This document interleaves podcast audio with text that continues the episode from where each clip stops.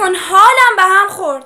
یعنی آدم بوی نفت خام استشمام کنه بهتره تا بوی مهر و اینا. به خدا خانم زبطه ها. ببخشید ما یکم عصبی شدیم یادمون رفت.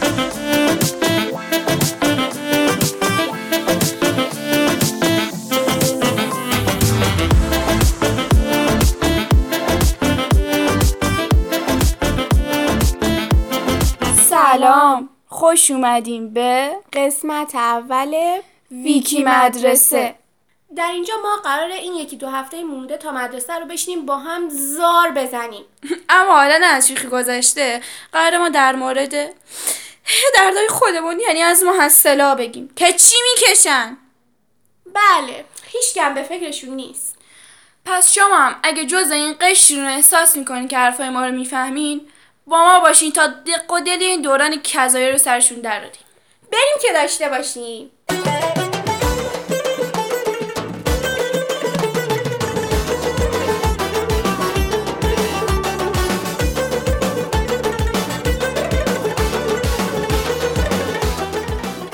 خب شروع میکنیم.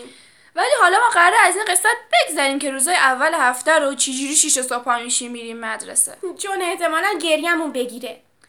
ولی بذارین از اونجایی شروع کنیم که همه چی عادی میشه و مدرسه میره رو روال همیشگی و اونجاست که با مشکلات وسیع‌تری روبرو میشیم. آخه منی که تو تابستون 3 صبح تازه به فکر میافتادم که کی گوشی رو بذارم کنار بعد برم بخوابم، در دوران مدرسه از 12 شب به بعد همینجوری از سوی افراد خانواده بهم اتک میشه که مگه تو فردا مدرسه نداری؟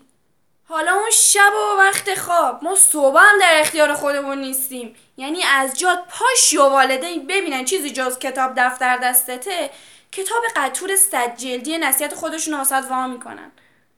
و بله، خلاصه که بدبخت میشیم. فکر کن جدن داشتی 2 ساعت تمام درس میخوندی، حالا میان 1 دقیقه گوشی تو بگیری دستت، بعد از 30 ثانیه مامان با یه حرکت تروریستی در وا میکنه میاد تو میگه بچه مگه تو درس و مشق نداری همش پای گوشی واموندتی؟ که ایشالله این میسوزه که من راحت شم. و اینقدر ادامه میده که جد گوشیمون میاره جلو چشش. حالا اینا که مشکلات توی خونه است، خود مدرسه وای.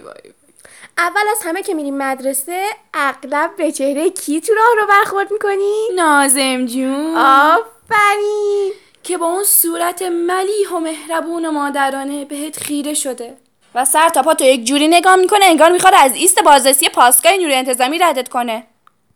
آخه عزیز من، شما با اون قیافه که دم در وامیستی، آدم کاری هم نکرده باشه حاضر تمام بی‌انضباطی‌های بچه‌های مدرسه رو گردن بگیره، تعهد بده رد شه. والا حالا از ایست بازرسی هم رد شدی و ناظم بوق نزد. بعد میری سر کلاس، در رو وا میکنی، یه قدم میری جلو، بعد درم پشت سرت میبندی.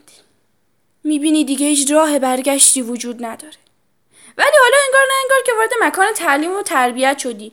میبینی یه عده بی‌تربیت در عین حال وحشی از سر کول هم دیگه دارن بالا میرن. البته در بعضی اوقات آسیبیدگی وسایل مدرسه هم گزارش شده. آدم احساس میکنه با یه پرواز مستقیم یک طرفه وارد جنگلوی آنگولا شده. البته ما امیدواریم زنده از تو اینجا بیایم بیرون تا بتونیم در قسمت‌های بعدی هم در خدمتتون باشیم و بیشتر با هم درد دل کنیم و در عین حال خوشگذرونیم. پس با ما باشید و در ویکی ووک ما رو دنبال کنید تا قسمت بعدی. خدا نگهدار.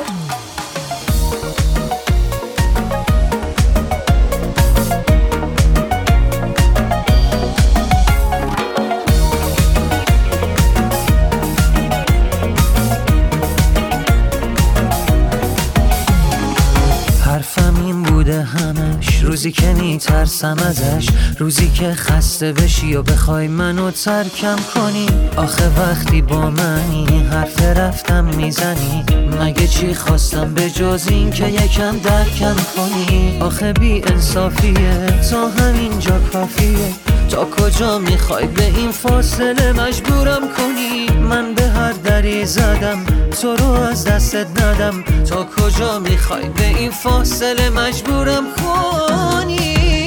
منو درکم کن یکم، از پیشم نرو، هرچی تو بخوای همون میشم، نرو از حسم بهت فرصت بده که بگم دیوونتم، منو درکم کن یکم، منو درکم کن یکم، از پیشم نرو، هرچی تو